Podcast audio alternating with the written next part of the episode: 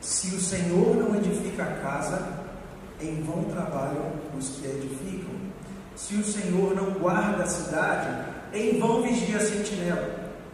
Inútil será levantar de madrugada, repousar tarde, comer o pão de dores, pois assim dá ele aos seus amados o sono. Algumas traduções, pois assim ele dá aos que ama enquanto dormem. Glória a Deus. Eis que os filhos são herança do Senhor e o fruto do ventre o seu galardão. Como flechas na mão de um homem poderoso, assim são os filhos da mocidade. Bem-aventurado o homem que enche deles a sua aljava, não serão confundidos, mas falarão com seus inimigos à porta. Essa é a palavra de Deus. Vamos orar? Deus maravilhoso, fala conosco através desse texto, dessa palavra inspirada, que o Senhor nos deu entendimento. Não é só cognição aqui, restaurar no nosso coração.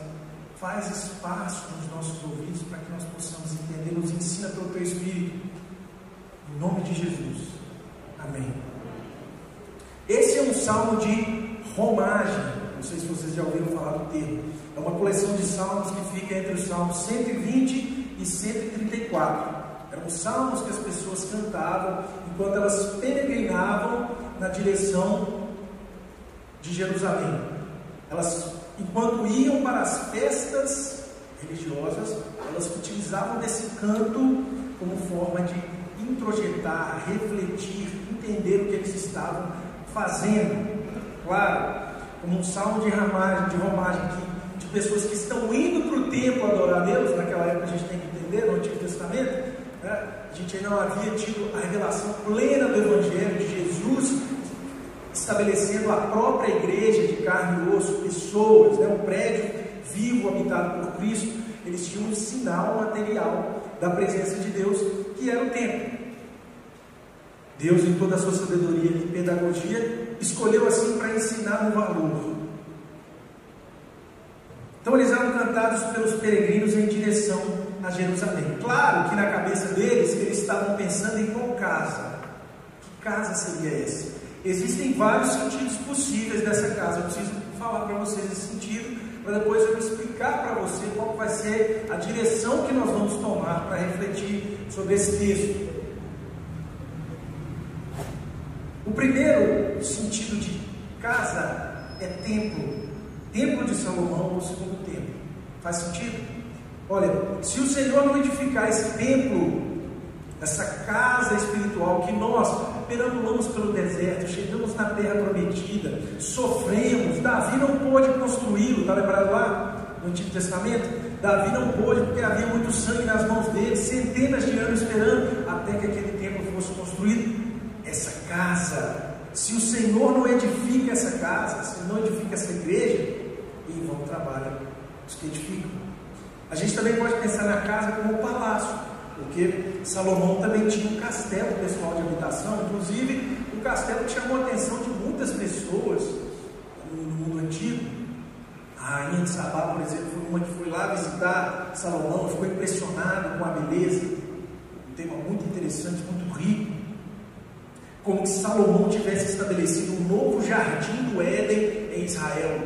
Canaã havia florescido a ponto de todas as pessoas olharem para aquilo, né? E alguns comentaristas falam assim que aquela visita de, da rainha de Sabá e, e Salomão teria alguma relação, inclusive, com a imagem de Adão e Eva no paraíso. Super interessante esse tema.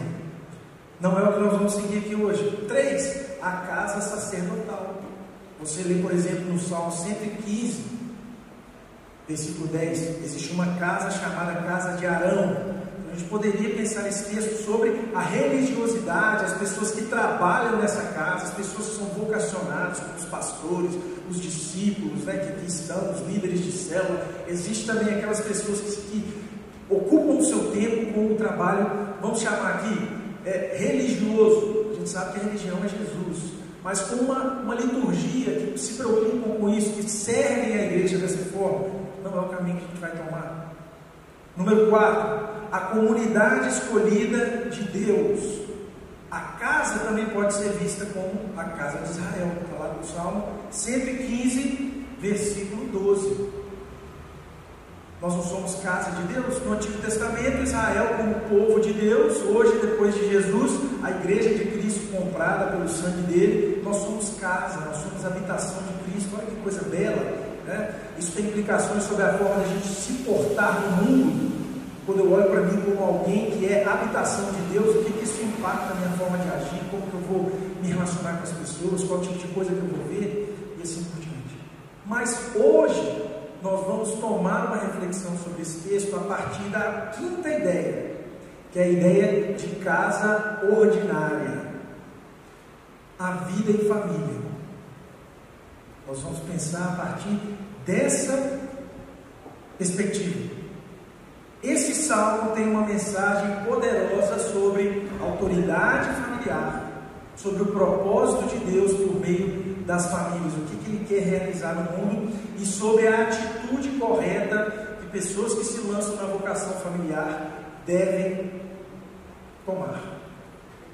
É claro, hoje aqui a gente está falando sobre pais, pais e mães, sobre a paternidade, sobre a maternidade, mas essencialmente todo mundo nessa terra tem alguma relação com a família.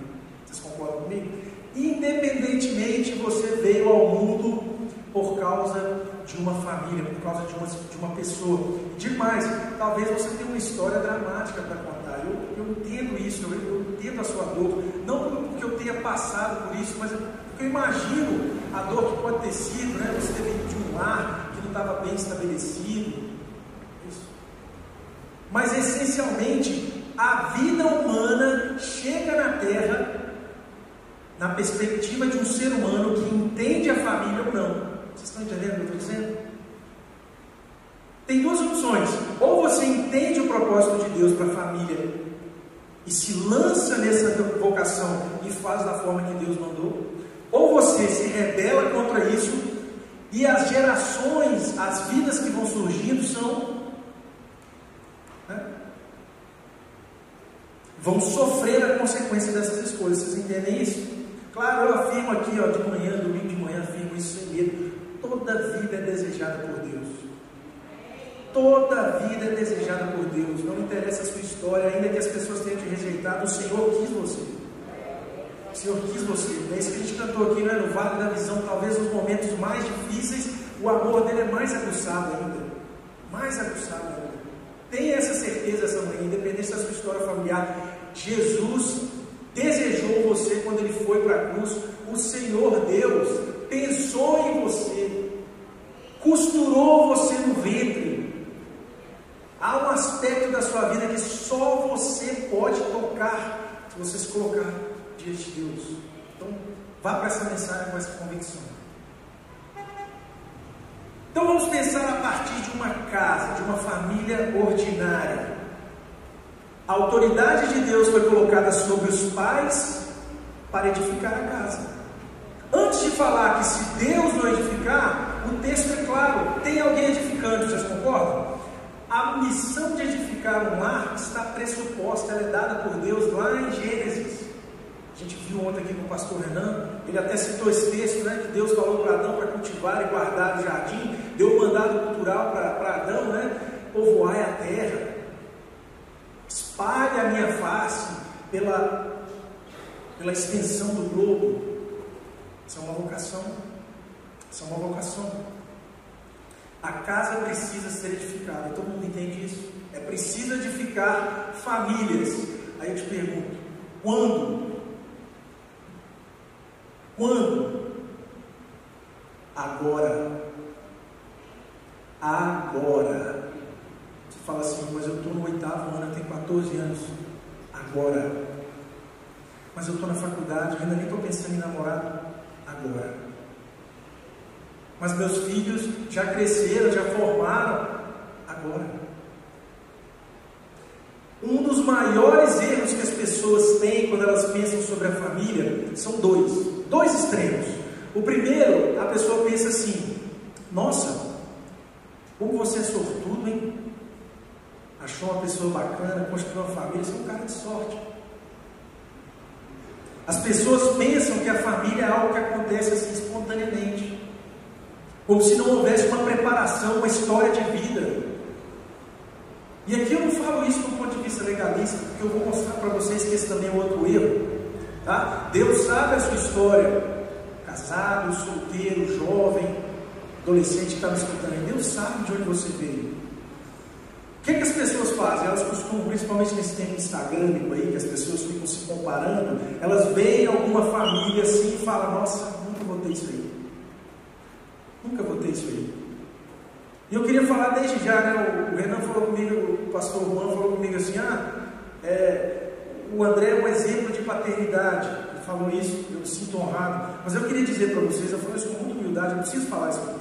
Meu bisavô foi o pastor Batista Gino Teixeira de Souza. Teve a minha avó que casou. Minha mãe, filha de duas pessoas aqui em Belo Horizonte, casaram também, até que a morte os separou. E eu cheguei aqui.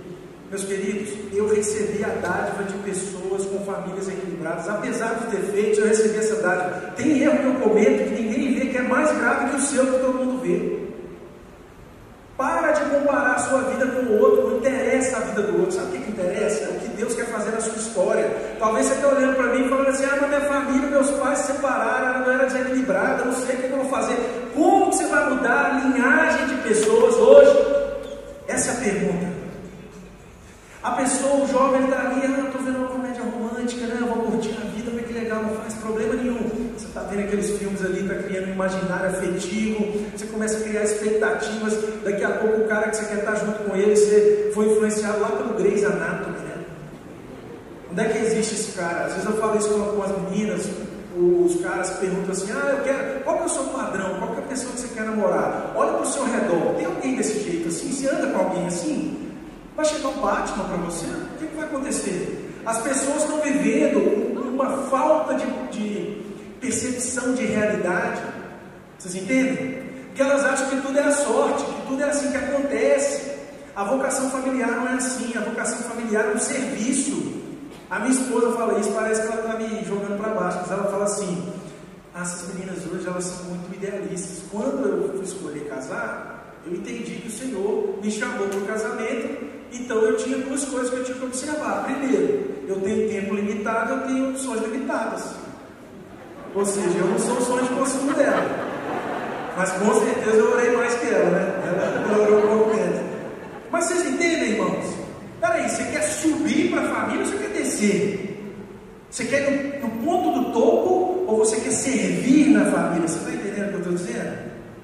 Então, se você quer servir na família, que é um lugar para autoridade, de formação de vida, de formação de humanidade, você precisa começar a ganhar sua vida agora. Se você é jovem, o que, você está consumindo no Netflix? O que, você fica vendo toda hora? Você está criando trauma para você daqui a três anos, na você namorar. Você acha que não, mas você está. Você acha que não, mas você está sendo discipulado. Você vem aqui na igreja, fica uma hora, fica uma hora e meia, duas horas fica oito horas vendo comédia romântica em casa. Quem vai te formar, meu querido? Aí depois você fala assim, ah, mas é sorte, né? O cara tirou uma sorte grande. Não é assim. E não é uma. Aí vem um outro erro. Qual é o primeiro erro que eu falei? Você achar que é sorte, que não existe um trabalho, uma preparação para você pedir a Deus, vivenciar com Deus uma realidade que te dá a possibilidade de enxergar alguém. As pessoas perguntam para mim assim: ah, eu queria encontrar a pessoa certa. Cuidado, que você vai se tornar a pessoa errada. A pessoa faz de tudo pela pessoa certa, daqui a pouco ela é a pessoa errada. Você tem que perguntar assim: eu entendo a vocação familiar, eu entendo que isso é um serviço de Deus, eu quero a família, quero. Então você, você já é uma pessoa certa para a família, você já se tornou uma pessoa certa. Você já buscou em Deus os valores necessários para edificar uma família? Porque na hora que você for uma pessoa certa, você vai ter a visão certa para encontrar alguém. Inclusive, você vai ser capaz de julgar sem idealismo, você não vai ficar congelado. Porque você está depositando a sua identidade nisso. A pessoa tem que ser perfeita, meu querido. O seu padrão de pessoa que você quer estar muitas vezes, essa pessoa não te quer. Você entende o que eu estou dizendo? Ela não te quer. Se achar uma pessoa perfeita, ela não vai te querer, vai querer ficar com você. Você não é perfeito. Isso é tão óbvio, por quê? Por que tem esse problema? Porque as pessoas estão vivendo uma fantasia. Às vezes a gente acha que o diabo vai chegar para destruir família, né? Ah, tentando, vou tentar ali, colocar uma pessoa para você cair. Muitas vezes é sutil, muitas vezes é a sua mentalidade, os seus ídolos, que você vai criando na sua cabeça. Eu estou falando de autoridade você chegar lá na autoridade de pai, você vai precisar começar a tomar atitude hoje, entrar no propósito, né? um namoro com uma pessoa, um namoro com um propósito, não é isso? Casar, aí você vai se separar. Assim, o que, que as pessoas não entendem? As pessoas não entendem o seguinte: o seu amor pelo seu filho daqui a 10 anos começa agora. Qual é a casa que vai estar preparada para ele chegar? Vocês entendem? Tem um trabalho, o trabalho agora, tem que edificar. Ela fala assim: ah, mas eu não quero casar, não. Cheguei à conclusão, tenho 15 anos, não quero casar. Quantas horas está gastando na igreja? Que você quer ficar solteiro para curtir a vida, para ficar viajando para o mundo todo? Isso é vocação cristã? Você está sendo embaraço da família, você já entendeu isso? Você tem que servir a comunidade mais do que qualquer um. Você acha que a família é vida passeio? Você fica lá em casa todo dia curtindo? Se está pensando em ser solteiro para curtir a vida, você está errado. O chamado cristão é um chamado de serviço. Se você casa para servir, se você fica solteiro é para servir, nenhum é melhor do que o outro, os dois são para a glória de Deus. Para a glória de Deus, não é para a sua glória, não é para o seu deleite, não é para o seu tempo. Aí você também está assim, ah, eu quero casar, mas eu quero casar quando? Ah, depois que eu tiver tudo, depois que eu realizar tudo, depois que minha vida estiver toda perfeita. Tempo limitado, opção limitada, meu querido. A vida é assim. Você vai fazer um negócio, é assim. Né? Você vai morar num lugar, é assim. Porque quando vai casar, não é assim. Vocês estão acreditando em mentiras. As pessoas estão colocando mentiras nos seus ouvidos. Vocês acham que vai ser tudo lindo, vai ser tudo maravilhoso. Não vai. Não vai. Qual que é o outro erro? Está vendo? Eu fiz tudo certo. Olha a família que eu tenho. Entendeu? Os dois são terríveis. No primeiro, você acha que a família é um acidente, ela acontece assim, beleza, vai ser tudo certo. No segundo, você vira um fariseu, você acha que você tem o que tem porque você mereceu. Não merece nada.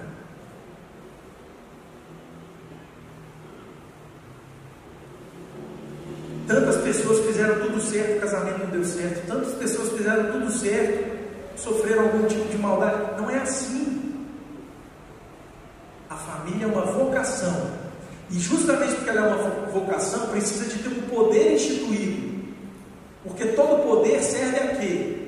A algum propósito. Faz sentido o que eu estou dizendo? Se não tiver o poder um propósito, não é poder, é caos. O fato de existir poder para pai e para mãe é justamente porque existe um limite para essa ação. Faz sentido o que eu estou dizendo? Se o seu casamento existisse para você jantar todo dia, ver Netflix e ser feliz e viajar no final de semana, é caos, não precisa de poder. Você faz o que quiser da vida. Aliás, por que casou? Para que você casar, gente? Para isso aí não.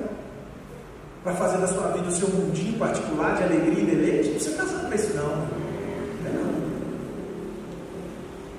Justamente porque é um serviço, uma vocação, tem que ser edificado lá poder instituído que vem lá do trono de Cristo, na cruz que ele conquistou, para que os pais ajam de acordo com esse poder, com essa mentalidade, com essa forma de. Faz sentido? O seu poder como pai e mãe, o seu poder como marido e mulher, está relacionado ao serviço.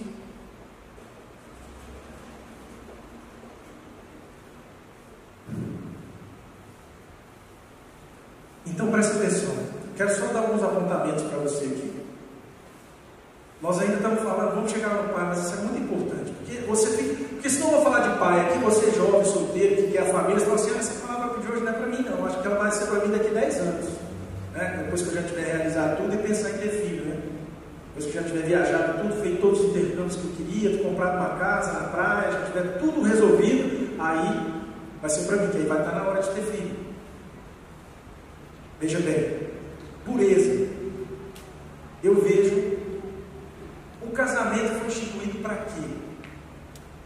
É a forma mais segura, mais adequada para o acolhimento de uma mulher e para o acolhimento de uma criança. A família existe para florescer a vida, ela não existe para te fazer feliz. destrói esse ídolo, pisa em cima dele, isso é coisa do diabo. A família não vai te fazer feliz. Você está entendendo o que eu estou falando? Se você está buscando a família para ser feliz, está errado. A família existe para você servir a Deus nessa vocação. A felicidade é o fruto do Espírito que a gente chama de alegria. Você resolve isso com Deus. Você encontra na família contentamento. Diferente. Muito contentamento.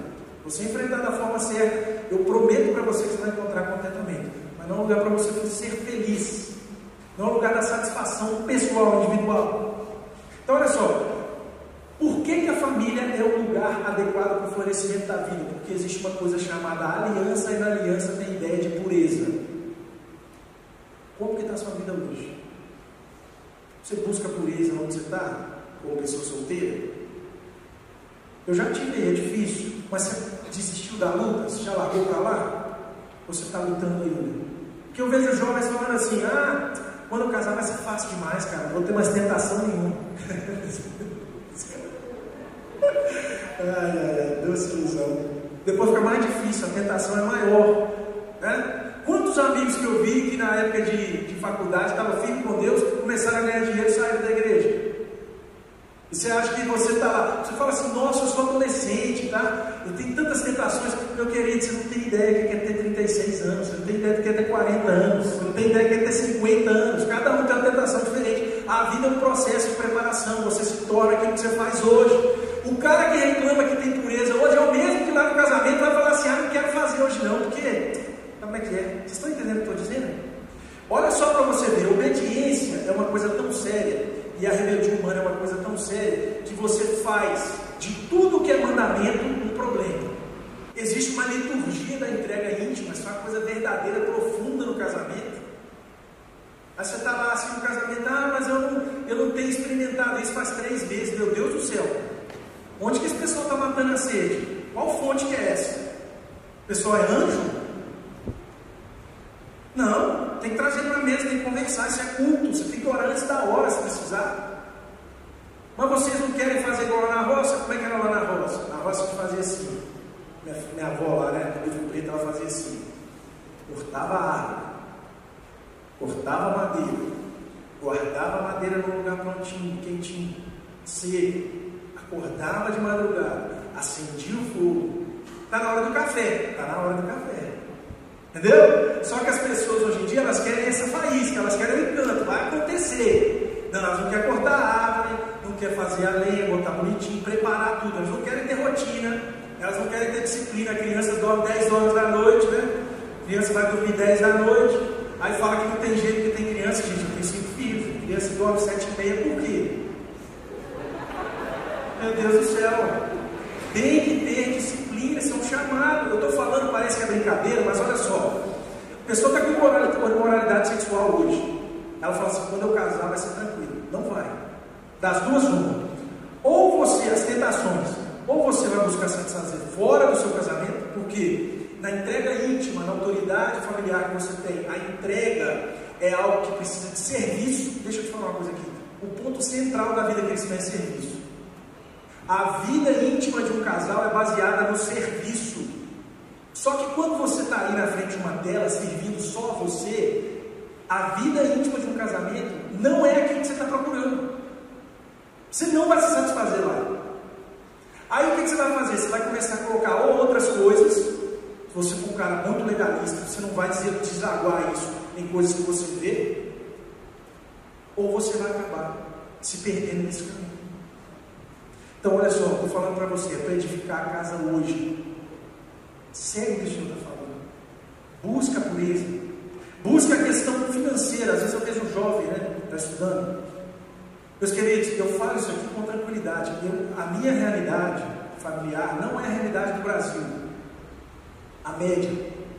Eu sei que existem dificuldades reais, então eu não quero menosprezar o que, que você está vivendo, mas pensa comigo. Vamos supor que você é uma pessoa solteira, você está trabalhando, lugar, está morando com os pais. Beleza? Aí você fala assim, com que, que você gasta o seu dinheiro? Fala assim, ah, eu vou no cinema, eu curto e tal. Você ajuda alguma coisa em casa? Não. Você guarda algum dinheiro? Não. Você não quer casar. Sabe por quê? O chamado de pai e de mãe é gastar menos do que ganha. Em todas as áreas da vida. É dar mais do que recebe. Então, se você hoje está solteiro, né, e faz tudo para você, tudo que você quer para você, você não expressa generosidade em lugar nenhum, a família vai ser uma coisa que vai te enclausurar. Aí você vai falar assim, ah, é muito difícil, mas você não se preparou para isso. Vocês estão entendendo o que eu estou dizendo? Por isso que eu digo, a família é uma realidade para todos agora. Porque até se você não se casar, o seu apreço da, pela família é o que significa a sua vida de solteiro. Você parou para pensar nisso? Por que a gente fala com uma pessoa solteira? Porque ela não está no matrimônio. O casamento é um entendimento universal, ela é a realidade mesmo do próprio Cristo com a igreja. Então ele significa a sua vida de solteiro. Porque você cristão que está solteiro, você é chamado para quê? Para estar casado com Cristo no serviço à igreja. Está fazendo sentido? Então vamos caminhar. Além da casa precisar ser edificada agora, tem um problema. O que, que o texto diz? Se o Senhor não edifica, se o Senhor não guarda, há vigias nessa casa lá. Então, o outro pressuposto aqui, a gente pode pensar sobre a autoridade paterna é o seguinte: a casa está sob ameaça, a família está sob ameaça. E eu nem quero focar aqui muito nas coisas que vocês já escutaram centenas e centenas de vezes. Que eles estão destruindo a família por causa do homossexualismo, porque eles estão destruindo a família por causa é, da, do feminismo. Isso tudo é verdade, tem hora de falar sobre isso, mas eu queria que você focasse na cultura de forma geral. Primeiro, o que, que você vê, o que, que você olha, como que eles tratam a família? Já reparou? os filmes, as séries, por exemplo, a autoridade do pai, como é que ele é tratado? O pai é um bonachão, ele é um levado, é isso? A mãe pega tudo, resolve tudo, faz tudo. Né? As pessoas ridicularizam os papéis de liderança. Na cultura geral é isso. Então, se você não começa a gastar o seu tempo no discipulado, não começa a gastar o seu tempo com coisas boas, pensar toda a sua realidade, a sua rotina, como Jesus Cristo nos molda, você acha que vai estar pronto para uma guerra? Sabe qual é o problema do entretenimento? É que ele te ensina na hora que você está rindo. Você baixa a sua guarda completamente. Né, você está vendo aquele filme lindo lá, aí tem a mulher, aí a mulher está casada com um cara super insensível, ele é maldoso, ele é assim, ele é assado, aí ela vai um dia ela vai para o trabalho e conhece o Zeca. Aí o Jack, um cara legal, ele é um cara que entende a mulher, que fala, que conversa com ela. Aí você já torce para quem? Fala para mim a verdade. Ela merece ficar com o Jack. Você está sendo moralmente treinado. O diabo está te tirando uma coisa da sua mente, da sua visão. Ele está falando que o casamento é banal. Está falando que o casamento não é tão importante assim na hora mais sombria da sua vida conjugal, lá na frente, na hora mais sombria do momento que vocês precisarem da unidade para fazer o lar florescer, você vai estar com esses vícios de pensamento, esses gatilhos todos. Isso é brincadeira. Isso é engraçado, mas não é brincadeira. Aí você vai falar assim, nossa, isso é muito radical, velho. Nós somos aquilo que nós vemos. Nós somos aquilo que nós damos a nossa atenção. Isso é tão sério na Bíblia, quando você vai estudar no Antigo Testamento, é o seguinte: se você presta atenção em Deus e busca a Deus no discipulado, você se torna imagem e semelhança de Cristo. Agora, se você rejeita Deus e vira um rebelde, sabe o que você se torna? A Bíblia vai mostrando isso como tema, que se torna um animal. Pega lá o rei Nabucodonosor em Daniel, o que, que aconteceu com ele? Ele acabou indo para o chão. O texto fala que ele estava como feras no campo. Como que era Esaú? Está lembrado? Esaú, o texto narra ele como se ele tivesse traços animalescos, um cara que não consegue se controlar. Ele vai buscar uma mulher e vai lá no meio de qualquer uma lá e toma para ele que ele ficou mais interessado.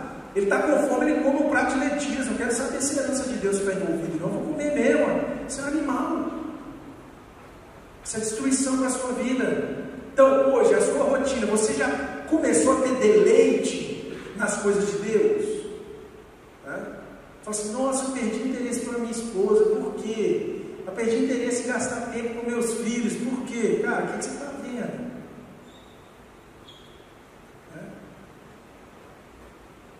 Aconteceu isso, você perdeu interesse por ela mesma, você está alimentando, está bebendo água de uma fonte que não é para ser sua, lá na telinha do Instagram, lá naquela tela oculta lá do Chrome, né, quando ninguém está em volta. Mas você mesmo.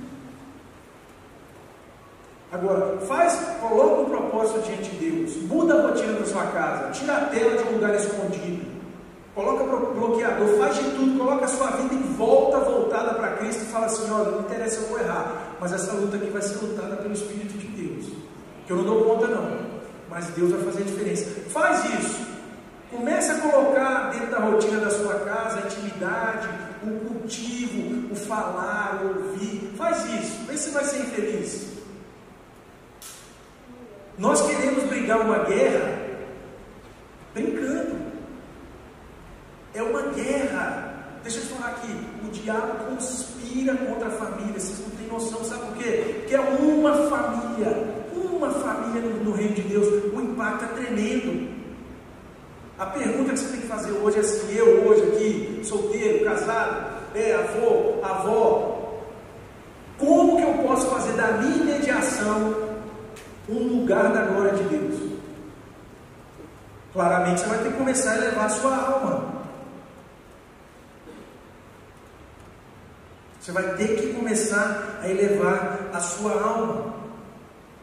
E o pior de tudo é porque a cultura ela vai criando ídolos para você. Ela vai falando assim: seu filho tem que ser feliz. Seu filho tem que se divertir na vida. Tem um estudioso chama é, Christopher Lash ele estuda uma coisa, um fenômeno chamado família nuclear, que é a família, o arranjo mais é, simplificado da família. É mãe, pai, poucos filhos. A família que se desenvolveu durante, depois da Revolução Industrial.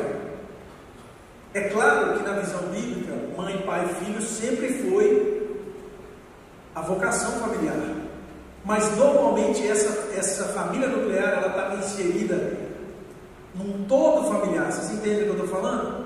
Tinha avó, tinha tia avó, tinha outra família aqui, uma família aqui, uma família ali, todos numa imediação de forma que o trabalho era muito mais compartilhado. Você está entendendo o que eu estou dizendo? Depois que a família industrial, né, a família nuclear começou a funcionar a serviço da produtividade e da felicidade, olha o que aconteceu com a família. Começa, começa ali a semana. O pai está para um lado trabalhando, mãe está para o outro lado trabalhando e os filhos para o outro lado na escola. Correto? Todo mundo cansado, trabalha muito, eu sei. Volta para casa. O que, que a pessoa faz? Agora eu mereço descansar. Então a família virou um lugar, um, um templo do entretenimento, um templo de memórias afetivas. A família deixou de ser um lugar de formação de humanidade. Você entende o que eu estou dizendo? Antigamente não tinha escola para ir, antigamente o trabalho era logo ali, antigamente tinham pessoas da família ali do lado. E a gente estava observando as crianças e formando elas o tempo todo. E agora? Cada vez mais terceirizando. Cada vez mais o tempo que você tem com seu filho, a gente fala que é um tempo de qualidade, são as memórias afetivas. Sua casa não é um lugar que não ensina. Se tem um problema, você fala assim: ah, também a escola que eu pago não ensina, também o governo dá conta de dar educação de qualidade. Né? Porque as pessoas estão chegando em casa para descansar que elas merecem, entende? Aí você está numa família em que tem quatro, cinco indivíduos que estão desesperadamente buscando a sua própria felicidade. E acontece que vocês vivem debaixo da mesma casa. Não tem nem identidade mais, não tem valores em comum, não tem nenhuma tradição familiar. O que vocês fazem durante a semana? Tem culto doméstico.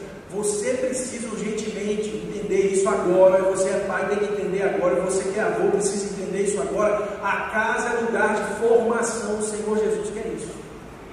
A sua casa é uma fábrica de pessoas à imagem e semelhança de Deus. O que, é que tem que mudar?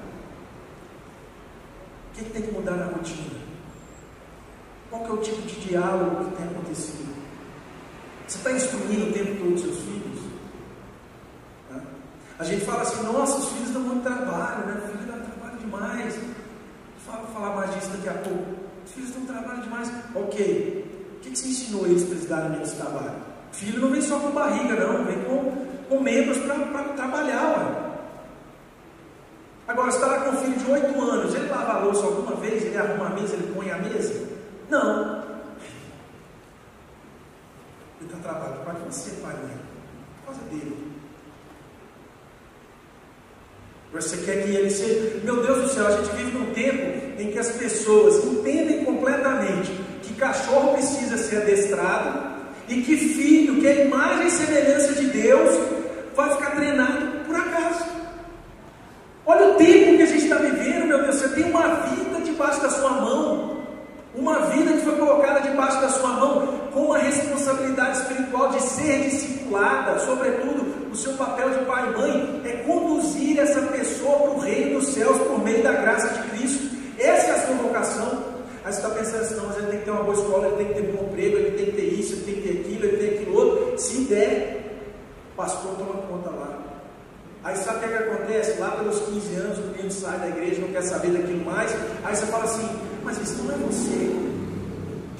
Mas isso não é o meu filho que eu conheço. Que filho que você conhece? Estão entendendo? Nós estamos terceirizando a vocação paterna e materna, o poder instituído que foi para nós, a gente está terceirizando isso e estamos revoltados quando os resultados não aparecem. É a mesma coisa você não plantar uma semente e depois ficar revoltado porque um fruto não nasceu. Não faz o menor sentido. Então essa guerra precisa ser lutada dessa forma. Romanos 12 diz o seguinte: a gente precisa entregar os nossos corpos como sacrifício a Deus. Esse texto é fundamental, sabe por quê?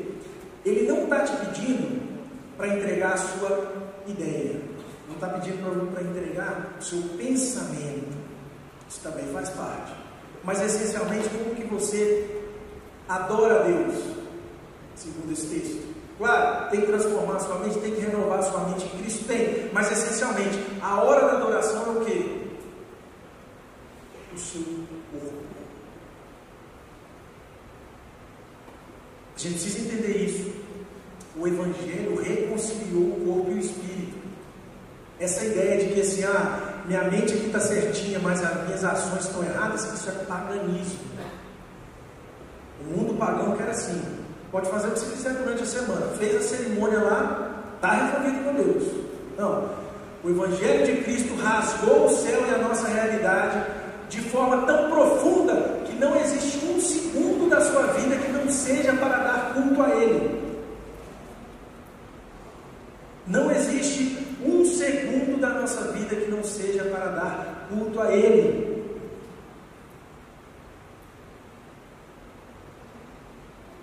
O que, que a gente vai precisar de rever para que a nossa casa reflita essa autoridade instituída por Deus para que pais e mães formem ali a verdadeira humanidade dos filhos?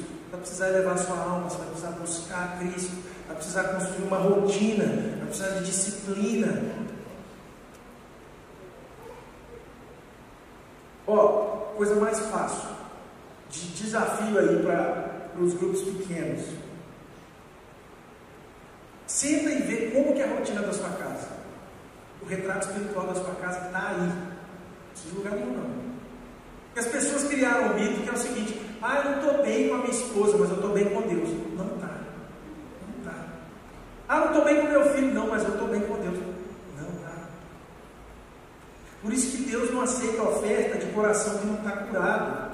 Não é assim? Deixa sua oferta aí, vai lá resolver. Para tudo. Tem uma fratura na sua casa, para tudo. Vamos resolver isso, vamos olhar no olho, vamos conversar. Ah, mas agora meu filho está com 12 anos, eu não posso, ele vai até fazer chacota de mim. Vamos começar. Vamos fazer o culto doméstico. Ah, mas eu não consigo meia hora. Faz cinco minutos. Abre a palavra. Quantas vezes o seu filho já te viu ler a palavra? Aí depois você acha bom que ele não lê a palavra? Quantas vezes seu filho já te pediu, já viu você sua esposa na frente dele. Ó, tá vendo aqui? Ontem à noite eu falei assim na frente da sua mãe. Eu desmereci sua mãe. Perdoa. Isso que eu fiz está errado. Você me perdoa? Mãe, perdoa. Eu vou morar aqui agora. Você quer que seu filho tenha um coração humilde? Você não confessa nunca? Você quer que o seu filho tenha apreço pelas coisas de Deus, você não tem apreço pelas coisas de Deus? Né? Desafio para todos nós. Eu estou lá no Instagram respondendo caixinha. Você acha que é fácil para mim? A gente fala que é umas coisas de Deus e está com o celular toda hora na mão. Não consegue controlar nem isso. Depois, o que, que eles vão entender? Que, que o celular é o meu ídolo. Então, eles querem um. Eles vão querer um. Se eu não tiver uma disciplina, isso é meu trabalho também. Né? Uma vocação que eu encontrei, Deus me direcionou para isso. Eu preciso encontrar um meio de demonstrar para eles que isso não é um ídolo. Agora, se toda a minha vida, toda a minha rotina, tudo que eu faço está voltado para alguma coisa, para o dinheiro, né? como que eles vão entender que não?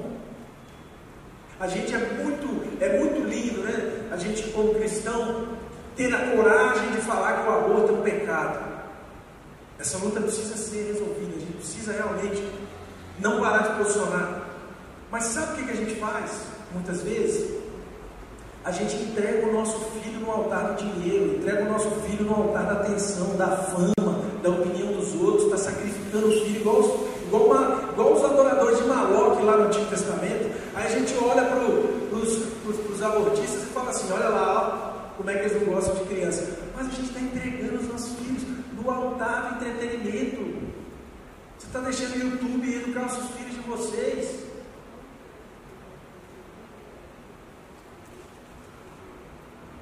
Ninguém vê, né? Mas eles ficam quietinhos. É assim? Mas quando eles estão na frente da tela, eles ficam quietinhos. Claro que eles ficam quietinhos. Aí você fala assim: ah, mas meu filho tem é, quatro anos, ele já sabe mexer no tablet. Olha como é que ele é inteligente. Não, inteligente é o dono da época que criou uma ferramenta que até um menino de três anos sabe mexer. Ele é inteligente, seu filho não é inteligente por causa disso, não. Por causa disso, não. Inteligente é um cara que fez, até um chimpanzé consegue fazer isso. Tem vídeo, pode pesquisar. Ah, olha só como é que tem desenvoltura com tecnologia. Vê se o filho lá desses inventores estão usando o celular. Vê.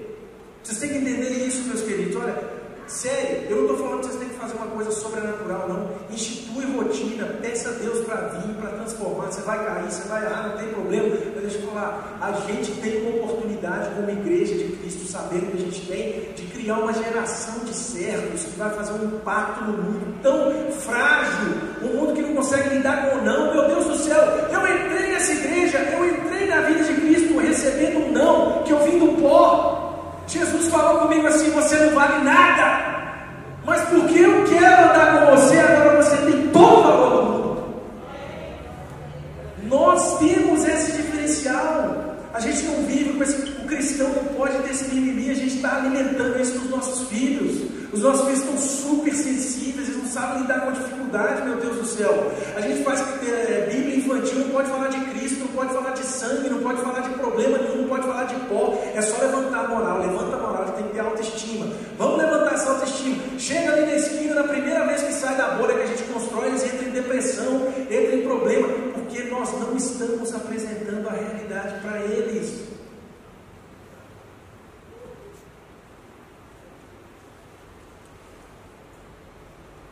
O desafio é grande. Ah, não posso dizer não, porque olha só o que as pessoas vão falar de mim. Todos os colegas da escola fazem isso. E eu vou ter que falar não, porque as pessoas vão pensar de mim. Hã? Vou ser julgado, as pessoas vão achar que eu sou rigoroso demais. Ah, a vocação familiar, quero te falar isso mais uma vez. Não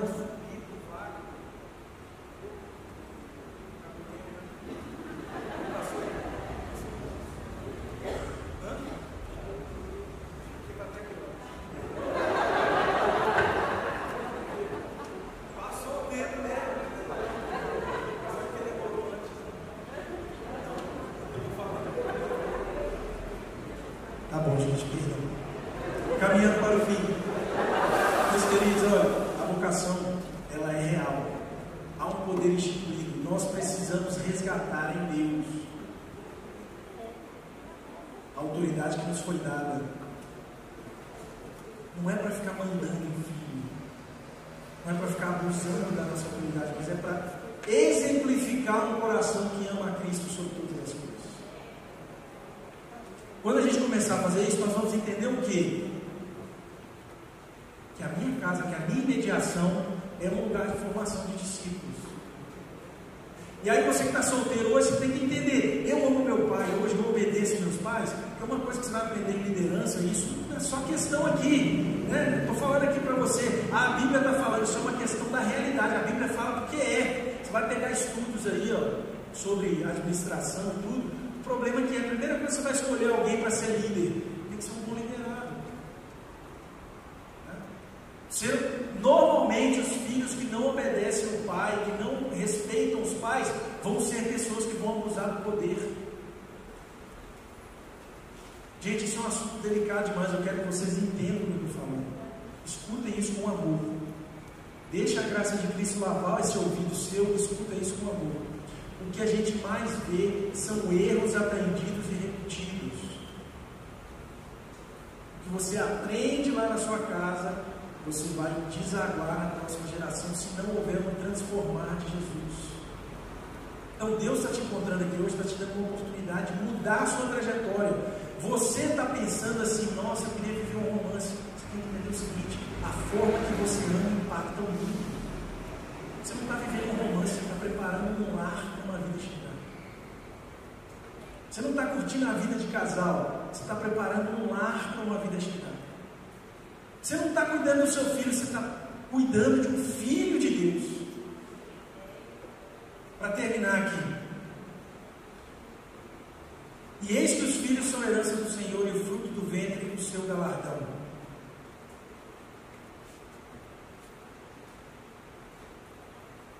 Nós temos visto filhos como herança de Deus, a gente tem visto filho como gasto, filho como empecilho. Você precisa renovar sua mente para entender que eles são herança. Filho é investimento, filho não é caro, filho é investimento. Bota na planilha lá num lugar diferente. Você não coloca em gasto. Filho não tem gasto. Filho tem investimento. Está formando um ser humano. Qual que é a visão de crianças que você tem? Nós vivemos num tempo que a pessoa fala assim, ah, não gosto muito de criança, a gente acha normal. Troca criança por idoso. Não gosto muito de idoso, não. Você aceita isso? Você acha normal essa frase? Ah, não gosto muito de gente adulta, não. Normal? Criança não é sorvete, picolé, criança é um ser humano. Você está falando, está pensando isso, você está errado. Deus está mostrando para você uma, uma fratura moral na sua cara quando você fala isso, não quer ver. Aí, aí o casal jovem está lá, ah, quando daqui 10 anos eu vou ter filho? Se não tiver. E se Deus não der tudo do jeito que você quer? E é isso que eu quero terminar falando aqui, veja bem. Filhos são herança, diz o que? que eles são uma riqueza de Deus para ser imagem e semelhança de Cristo. Talvez você está pensando que o filho existe para você, mas ele não existe para você, ele existe para Deus. Ele é uma flecha na sua mão. A sua autoridade foi dada para que você prepare essa criança e lance, sem apego, sem ficar achando assim: olha só como é que eu sou bom com meus filhos. Estão aí, olha aí. Olha como eles representam a minha honra. Gente, eu chego na igreja, né? Não consigo sempre, mas é um objetivo meu. A gente acorda lá, 6 horas da manhã, toma um café, todo mundo arruma. Aí chega na igreja, os tudo senta comigo do meu lado. É isso? Você não fala que você não bate o orgulho? Claro que bate o orgulho. Eu entro orando, eu entrei entregando isso a Deus. Eu entrego isso a Deus e falo, Senhor, esse culto, tira todo tipo de orgulho, de inveja qualquer coisa que existe em mim, esse culto. Eu me preparo para ir para a igreja, meu culto começa cedo, começou durante a semana, gente estava fazendo devocional. Entendeu? Não é para mim, é para a glória de Cristo. Você ver filhos como algo que remete à glória de Cristo. Ou é um acessório? Na visão bíblica, eu quero falar isso para vocês. Na visão bíblica, por mais que estudou, aqui incluir aqui, na visão bíblica, a família é uma vocação. Ou seja, se você casou, é para ter filho. Que você vai lidar com isso, ora a Deus, pede a Ele sabedoria. Eu não vou ter tempo de resolver isso, porque é uma palavra dura, mas você não casou para você. Eu não estou falando que você tem que sair tendo filho agora, exatamente agora, não sei qual é o seu momento, mas a pergunta é: eu estou nesse casamento para servir a Deus? Sabe por que você tem que ter filho? Eu termino aqui. Porque pensa numa igreja aqui. Pensa numa igreja igual essa aqui, abençoada, que tem crescido muito. Se há um, dois anos atrás os pastores falaram assim, ah, quer saber? Nós estamos curtindo a vida, as finanças estão arrumadas. Não tem mais crente, não. Vamos pregar o evangelho, não. Vamos curtir aqui. Você acha normal, meu Deus do céu? Você acha sua visão bíblica? Agora você quer falar para mim que você não desejar filho, estando casado, é uma visão bíblica? É isso que você quer falar para mim? Eu não estou falando que é fácil, não estou falando que você recebeu uma série de mentiras que você acredita, eu não estou falando isso. Mas ora isso a Deus. Peça a Ele para te revelar. Veja, Deus ele não quer te obrigar a ter filhos. Ele quer transformar o seu coração até que você os deseje. Não faça nada obrigado, não. Deus não está no ramo da obrigação, Ele está no ramo da transformação do coração. Ele está no ramo de chegar até Maria e falar assim: e aí? Sim ou não? Ele já estava movendo o coração dela, já estava transformando o coração dela. E ela falou assim: Deus trabalha assim. E Ele trabalha assim agora. Então, a gente vai cantar essa música aqui. Eu quero que você coloque isso. Primeira pergunta que você tem que fazer: onde eu estou? Qual é a minha realidade? A música fala assim: como um farol que brilha à noite. Olha que, que essa música é linda, ainda mais depois que a gente começa a pensar no exercício da vocação familiar. Onde você está? Seja um farol, o mundo é trevas mesmo.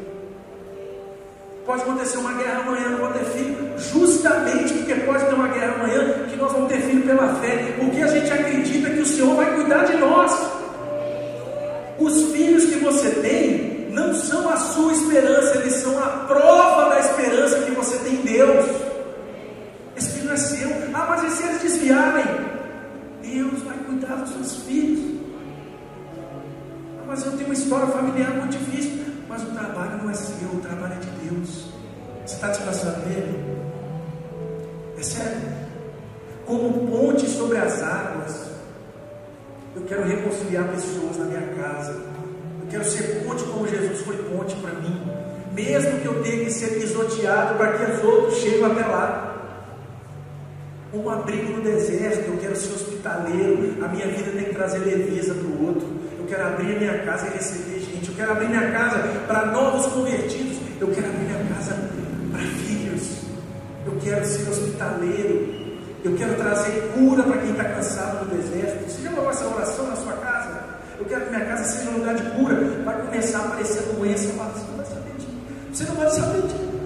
Você não vai saber de onde sai. Mas você não vai ser cura até que Jesus não lave a sua alma. Ele vai ter curar você primeiro. Nós queremos ser flecha que acerta o alvo. Os nossos filhos vão ser flechas que acertam alvo. A minha mão é titubeante.